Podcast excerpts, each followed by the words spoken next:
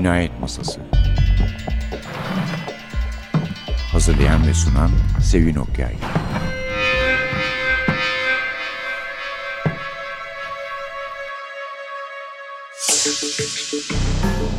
Merhaba, NTV Radyo'nun Cinayet Masası programına hoş geldiniz. Efendim, Türk yazarlarımızı hakikaten arka arkaya konuk etmek istediğimiz için yani şimdilik niyetimiz bu. Bir Arne kitabıyla karşınıza çıkalım dedik bu hafta. Doğan kitaptan çıkmış Bad Blood orijinal adı. Kötü Kan kendisi de. Çeviren Pınar Polat. Kötü kanda e, şöyle sık sık tekrarlanan bir atasözü olduğu söylenen e, bir söz var kitabın içinde. Kötü kan durmaz yerinde, geri gelir günün birinde. Oradan geliyor yani kötü kanlığı. Bilmiyorum daha önce Arne Dahl'in kitabını okumuş muydunuz? Çıkan kitabı vardı. Ölümün Sesi. Bu BBC'nin dizi olarak televizyona uyarladığı bir A takımı macerasıydı. Aslında Arne Dahl, Jean Arnald'ın takma adı. Mahlas kullanan başka İskandinav yazarlar da var biliyorsunuz. Lasse Hallström'ün Beyaz Perde'yi uyarladığı Hipnozcunun yazarı Lars Kepler mesela. Lars Kepler İki kişinin adıydı, takma adıydı. Karı koca yazarlar Alexander ve Alexandra Andorel'in isimleri. Onlar Lars Kepler olarak kitabı çıkarmışlardı. Jean Arnold da Arne Dahl olarak çıkartıyor. Niye peki böyle bir şey yapıyor? Çünkü kendisi İsveçli bir roman yazarı ve edebiyat eleştirmeni. Anladığım kadarıyla kimileri gibi o da polisiyenin yeterince ciddi bir iş olmadığını düşünüyor ve takma isimle çıkarmış. Ama tespit edilmiş görüldüğü gibi ilk A takımı kitabı Ölümün Sesi adıyla çevrilen 1999'da basılan Misterioso idi. Sonradan o maceraya ulaştı bu seri Intercrime serisi adını aldı. Dünyada 2,5 milyon sattı, ödüller aldı. BBC'de de yazarının takma adıyla Arnedal serisi olarak biliyor ve her kitap iki bölüm oluşturuyor seride. İlk kitapta Paul Hielm'le tanışmıştık ve altı seçkin polisin çeşitli bölümlerinden İsveç polisi örgütünün çeşitli şehirlerden bir araya gelmesine tanık olmuştuk. İsveçli iki iş adamı ardı ardına kendi evlerinde iki el ateş ederek vurulup öldürülmüştü. Katil evde oturup onları beklemiş. Duvara giren kovanları da cımbız gibi bir şeyle söküp çıkarmıştı. Seri cinayet meselesiydi yani gene ve bunun çözmek için esrarını yeni bir ekip kurulmuştu. Grubu baş dedektif Jean Olof Hultin yönetiyordu. Gene o yönetiyor. Hultin aslında evli barklı bir adam.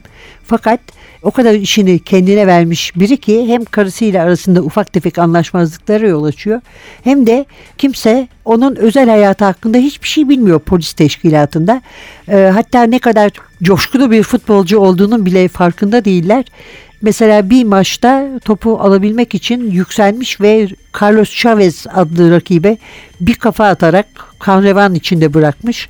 Bu Carlos Chavez neyse ki kafasına patlatan adamın akrabası aynı soyadlı akrabası Jorge Chavez'in şefi olduğunun farkında değilmiş.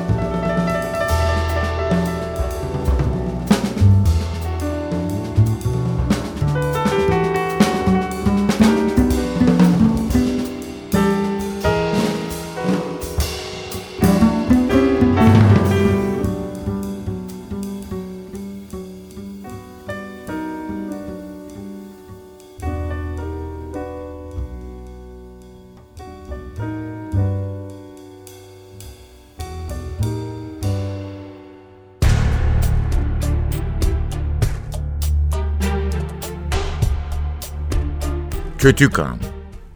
İnsan bütün yüzler bir araya gelip iç içe geçmeden önce kaç tane yüzü beyninde ayrıştırabilir gerçekten? Soderstedt kendisi için bu rakamın 50 olduğuna karar verdi. New York'tan güruh halinde akın eden yolcular gri bir kalabalık gibiydi ve doğal olarak birçoğu tek başına seyahat eden beyaz erkeklerden oluşuyordu. Dikkat çeken bir şey göremiyordu. Bu büyük insan yığını neredeyse hep birlikte büyük bekleme salonuna doğru ilerliyordu. Kimisi tuvalete, kimisi bir butiğe uğruyor, kafeteryanın kasasına üşüşen bazıları da kabaran iştahlarını birer sandviçle ödüllendiriyordu. Birkaç tanesi ise bara geçip bir süredir orada bekleyen ve baygınlık geçirmek üzere olan erkek güzeli Adolfson'la muhabbet etmeye çalışıyordu.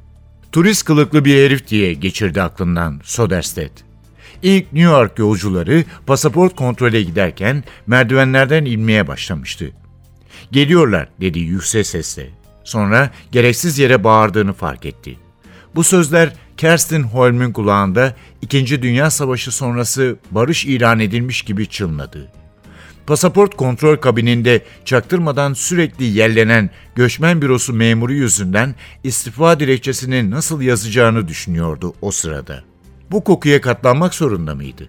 Ama hemen sonra yarı şeffaf cama doğru ilerleyen yolcuları fark ettiğinde kokuyu hemen unutuverdi. Göçmen bürosu memuru her bir pasaportu özenle teslim alıp bilgisayara bağlı özel bir kamera sistemiyle fotoğrafını çekiyordu. Tüm isim ve fotoğraflar hemen bilgisayara aktarılıyordu. Böylece en azından katilin fotoğrafı ellerinde olacaktı. Karşısında sürekli yeni yüzler beliriyordu. Kerstin Holm bu esneyen ve gülümseyen insan yüzlerine bakarken merhamet duygusundan arındırılmış bir katil hayal etmeye çalıştı. Gözlüğünü çıkarmakta aşırı isteksiz davranan Tiki'yi gördüğünde neredeyse haltını arayacaktı. Başka şüpheli çıkmamıştı. Vigo Norlander'in pasaport kontrol kabini deneyimi biraz daha farklıydı. A takımı üyeleri arasında mükemmel bir yıl geçiren tek kişiydi Norlander. Kodaman cinayetleri sırasındaki fiyaskodan sonra cinnet geçirmiş, sonra Estonya mafyasının elinde hırpalanmış, bunun üzerine vücut çalışmaya başlamıştı. Saç ektirdikten sonra kadınlarla tekrar ilgilenmeye başlamış, müzmin bekar hayatına yeni bir boyut gelmişti. Gaz odasına dönen kabinde sıkıntılı anlar geçiren Holm'ün aksine kabindeki kadın görevliye hiç çekinmeden arsızca kur yapıyordu. Kadın Amerikalılar vardığında cinsel taciz raporunu yazmayı bitirmişti bile.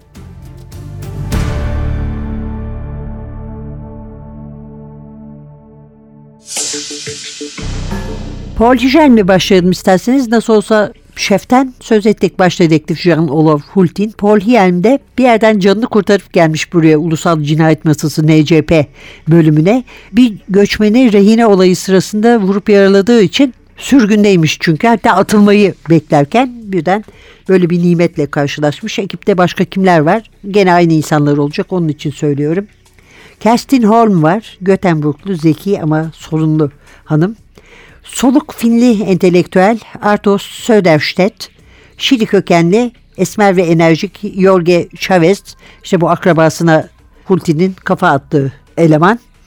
Kilise korosunda şarkı söyleyen iri yarı sabık vücutçu hatta Bay İsveç olan vücut kralı yani Gunnar Nyberg ve iletişim kurmakta zorluk çeken arkadaşlarıyla esneklikten uzak Viggo Norlander. Hepsiyle birden bu kitapta da karşılaşıyoruz. Bu sefer daha farklı bir olay çözmeye çalışıyorlar. Bu sefer de gerçek karşılarında bir seri katil var. Fakat bu seri katil Amerika'nın seri katili. Yani Amerika'da icrai faaliyette bulunan bir seri katil. Kitabın daha başında ilk bölümünde seri katilin kurbanı olmuş birinin ölmeye yaklaşma anlarına eşlik ediyoruz ister istemez. Bu katilin bir tahmine göre Vietnam'da çarpıştığı, Vietkong'a karşı çarpıştığı düşünülüyor ama kesin bir durum yok. Az önce diğer kitapta da söylemiştim iki kurşun gene iki kurşun göğüste bulunuyor ama ondan önce kendi yaptığı bir tür kıskaçla bağladığı yerinden kıpırdayamaz zaten hale getirdiği kurbanın ses tellerini etkileyerek bağırmasını, sesinin çıkmasını önlüyor ve ne kadar canı yanarsa yansın bağıramıyor sesi çıkmadığı için kurban. Bunlar aslında çok ciddi işkenceler anlaşıldığı kadarıyla fakat öyle hani bir kan revan sevdiğimiz bir lafı kullanalım gene. Kan revan durum yok. Sonradan tanık oluyoruz sadece cinayete. Biraz morgda dolaşıyoruz. Çünkü orada belki hatırlarsınız ilk kitaptan adli tabiplerin efsanesi olan efsanevi bir adli tabip var. Onun yanında biraz dolaşıyoruz girip çıkıyoruz gene. Ve sonunda anlaşılıyor ki bu seri katil her kimse İsveç'e gelmiş e, ve hakkında doğru dürüst bilgi olmadığı için yapacakları tek şey burada da cinayet işlemesini beklemek. Ancak şöyle de bir durum var. İsveçli kurban vermişler zaten. Şu şekilde vermişler. Uçakta öldürmüş edebiyat eleştirmeni kurban. Pek de sevilen bir edebiyat eleştirmeni değil gerçi. New York'a gitmiş işte bir edebi faaliyet vesilesiyle gelirken uçakta öldürülmüş ve ne şekilde olduğunu bizzat tanık olabiliyorlar öldürme şekline ve başkasının biletini kullanıp sonra yeniden sefer değiştiren katili tespit edemiyorlar havaalanında çok sıkı tedbir aldıkları halde.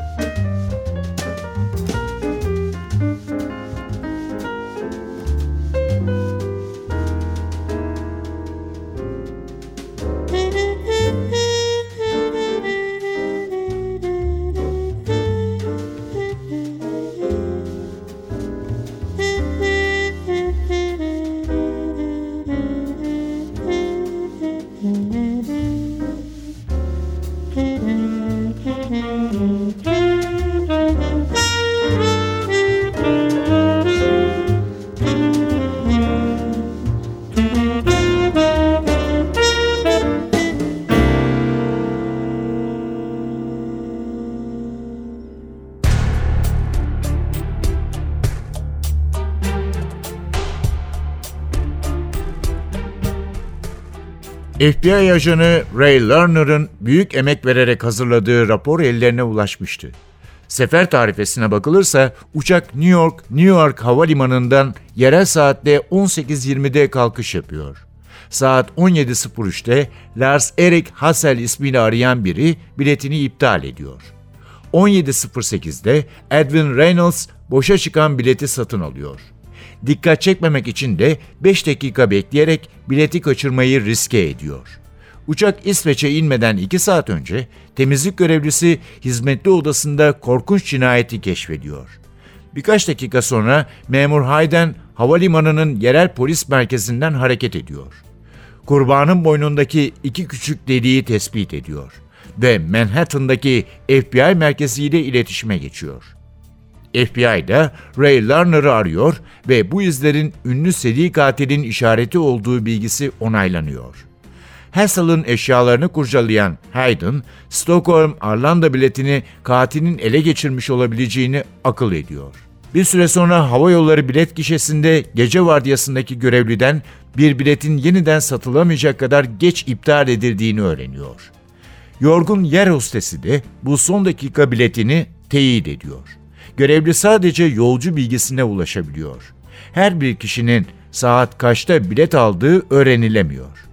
FBI telaş içinde verilere ulaşabilecek birini ararken Hayden Stockholm'daki ulusal cinayet masası ile iletişime geçiyor ve birim lideri aracılığıyla baş dedektif Jan Olof Haltin'e ulaşıyor. Bu sırada İsveç'te saat 07.09'u gösteriyor. Hayden elindeki evrakları vakit kaybetmeden İsveç'e fakslıyor. Hayden bu belgeleri helikopterle Arlanda uçuşu öncesi düzenlenen toplantıya getiriyor ve giderken yanına alıyor. FBI ajanı Ray Lerner'ın büyük zahmetle hazırladığı yeni rapor, hali hazırda bilinenlere hiçbir ekleme yapmadığı gibi olayın İsveç'te bağlantısına dair ipucu da vermiyor. Dolayısıyla ilk kurbanı beklemekten başka çareleri kalmıyor. Onlar da bu süre içinde kendilerini yakında içine girecekleri hengameye hazırlıyorlardı. Aynı zamanda bireysel boyutta da meşguldüler. Ekibin her üyesi son gelişmeleri kendi içinde sindirmeye ihtiyaç duyuyor gibiydi. Hunton, FBI'den gelen malzemeleri derleyip toplamaya devam ediyordu. Holmes ise personelden birinin aklına aniden bir şey gelir, bir kıvılcım çakar da bir şeyler hatırlar diye Arlanda Havalimanı'nın yolunu tutmuştu. Söylediklerine göre SK-904 sayılı uçuşun kabin görevlileri de orada olacaktı. Holm kendini uzmanlık alanına hazırlamaya başladı. Diyaloglar, mülakatlar, sorgular. Nyberg sıradan hayatına geri dönmüştü. Yeraltı dünyasındaki havayı koklamak için Stockholm'e doğru yola çıktı. Soderstedt kendini ofise kapatıp Reynolds'ın kalabileceği bütün yerlerin listesini yapmakla meşguldü. Tabii adam hala Reynolds adını kullanıyor olamazdı. Chavez kendini internete vermişti. Akla gelmemiş, gizemli kanallardan bir yerlere varabileceğini düşünüyordu. Halt'ın Norlander'e polis merkezinin bütün tuvaletlerini elektrikli diş fırçasıyla temizlemesini emretmişti. Bu görev ceza verme sanatının asil tarihinde yeni bir çığır açmıştı. Hem de kendi işine bakıyordu. Kentucky katilinin hala Amerika Birleşik Devletleri'nde olma ihtimali ne kadar düşükse, davanın edebiyat eleştirmeni Lars Erik Hassel'ın geçmişiyle ilgili olma ihtimali de bir o kadar düşüktü. Hale yine de Hassel'in çalıştığı gazetenin büyük ofisine doğru yola çıktı.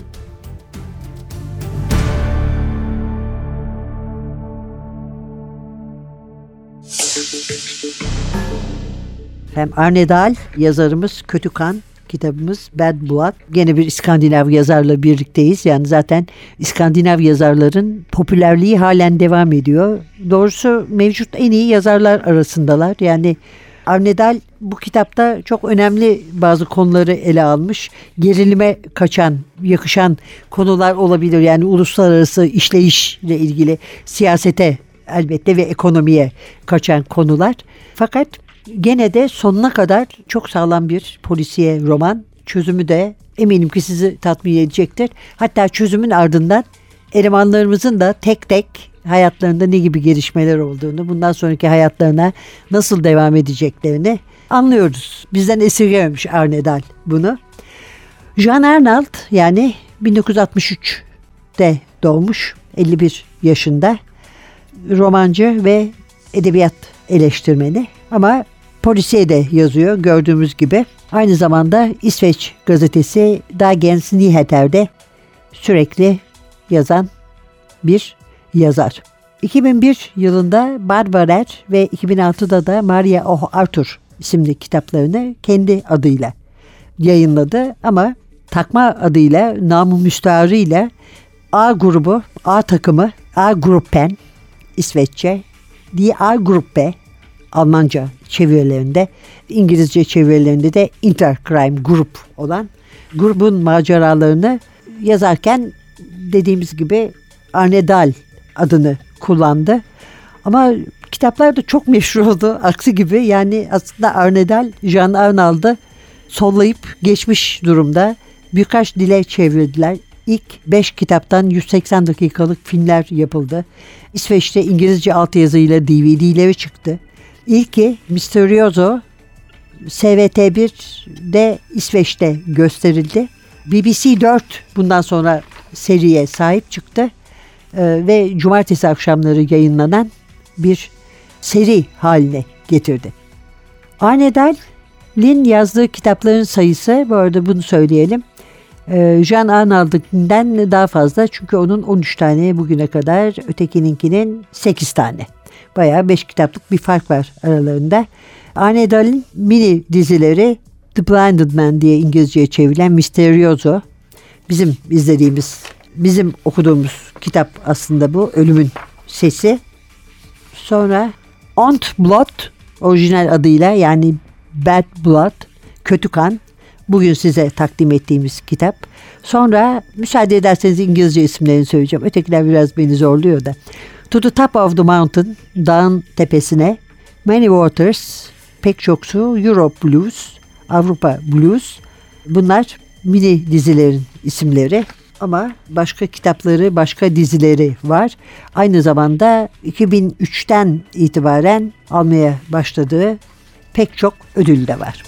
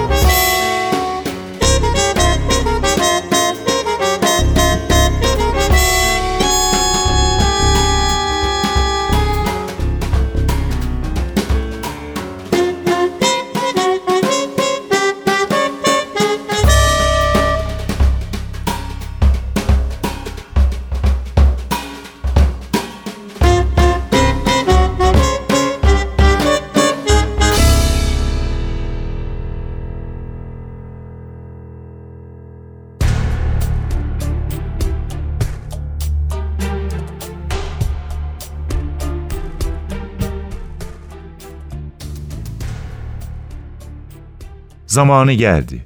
Yola çıktı. İşte şimdi başlayacak. Küçük boş kulübeye doğru sessizce ilerliyor. Omzunda taşıdığı kutu karanlıkta hafifçe hışırdıyor. Ön kapının yanındaki pencerenin önünde duruyor. Sonbahar rüzgarları kapı kilidinin yanındaki yuvarlak deliğin içine girerken zayıf, bitkin, derin bir ses duyuyor.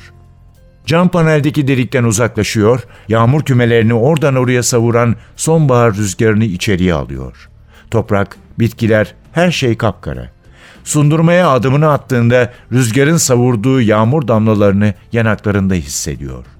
Kuru, çöl kadar kuru. Cumberland platosundan aşağı inerek buz gibi evin içine sızıyor davetsizce. Gecenin içine ilerlediğinde dolabın içinde koyu bir gölge görüyor. Onu takip ediyor. Yağmurda geziniyor. Yağmur yok aslında.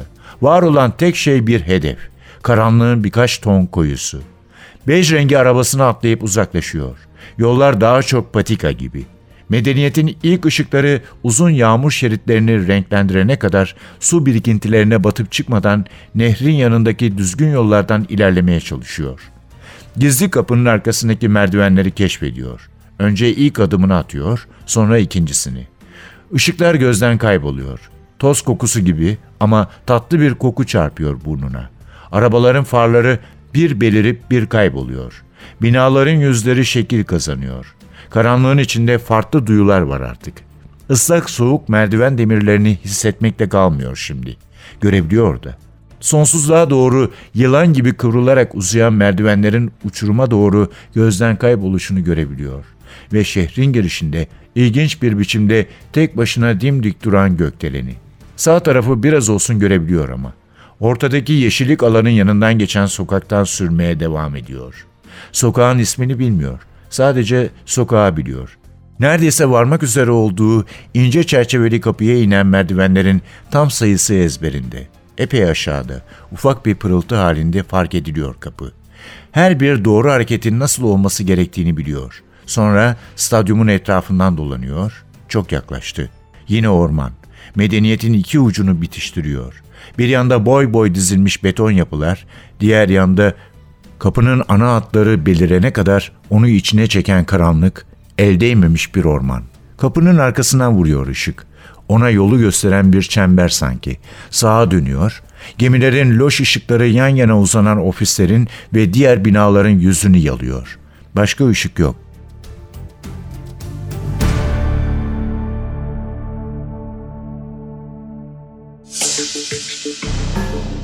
Arne Dahl, Jean Arnaud yazarımız, Kötü Kan kitabımız. Gene İskandinav sularındayız, İskandinavya'dayız denebilir. İsveç bu sefer. Ve Arne Dahl'ın aslında belki de en büyük star İskandinav yazarı olabileceği düşünülüyor. Ama biliyorsunuz bu tahta John Nesbo'nun da gözü var. Ve John Nesbo nedense burada çok fazla satmasa da aslında gerçekten hem çok iyi bir kahramanı var Harry Hole hem de sahiden usta bir yazar. Belki bir rock yıldızı olmasının aynı zamanda getirdiği hareketliliğinde rolü oluyordur. Ama doğrusu Arne Dahl'ın da hareketten, olaydan ve esrardan yoksun olduğunu hiçbir şekilde söyleyemeyiz. Ve onu belki de onun taraftarları haklıdır diyelim. Peki bu İskandinav polisiyelerinin neden bu kadar sevildiği esrarını da tam olarak çözemedikse de yani bir kenara bıraktık diyelim. Bence biraz ruh halinden, iklim nedeniyle ülkenin egzotik görünmesinden, insanların farklı tepkileri olmasından. Mesela kadınlar çocuk doğuruyorlar, işe dönüyorlar. Kimse hiçbir şey demiyor. Erkekler ev işlerine yardım ediyor. Kadın dedektifler mesela buradaki ekip gibi en üst derecedeki ekiplere bile altıda bir oranında olsa da gene rahatlıkla girebiliyor. Belki diyoruz bunların da bir rolü oluyordur. Bu ulusal cinayet masası Kodaman cinayetlerinde ilk kurulan bir hanımı da içeriyor hatırlayacağımız gibi. Ve şöyle de bir şey var tabii yani baktığınız zaman her ne kadar Arne Dahl'ın kitapları pek çok dile çevrilse, çok satsa da gene de ismiyle girdiğiniz zaman hatta bu Intercrime dizisi denen İngilizlerin böyle dediği serideki kitaplardan herhangi birinin adıyla girdiğiniz zaman birden karşınıza BBC serisinin çıkmasını engelleyemiyorsunuz. Yani 10 tane yazı çıkıyorsa 9 tanesi mini dizilerle ilgili. Bir tanesi, iki tanesi kitapla ilgili oluyor. Bu kitabın eleştirilerine bakıyorum. Gerçekten fevkalade olumlu. Hatta bir tanesi Joe Nesbo bir adım ileri giderek Mankel'i unutun demiş. Artık Arne yarattığı kadar gerilim yaratamıyor demiş. Ve kötü kana bir şaheser gözüyle bakıyorlar. Ama gerçekten Mankel'i bence unutmayalım. Çünkü gerçi İskandinav yazarlar İsveçlilerin öncülüğünde sahiden sosyal konulara çok iyidirler. Hatta Stieg Larsson'un kitaplarında ekonomik durumun da onlar için ne kadar önemli olduğunu görmüştük. Ona da iyi diyorlar. Ve Arnedal de şimdi aynı şekilde Larsson ve Mankel gibi dünya ahvaline, ekonomik duruma ve sosyal şartlara eğiliyor. Umarım beğenirsiniz. Bir daha söyleyelim. Arnedal Kötü Kan, Bad Blood Doğan kitaptan çıktı. Çeviren Pınar Polat.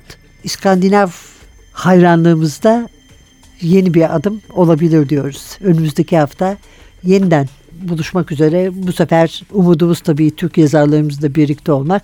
Mikrofonda Sevin Masa'da Hasan. Hepinize heyecanlı günler diler. Hoşçakalın.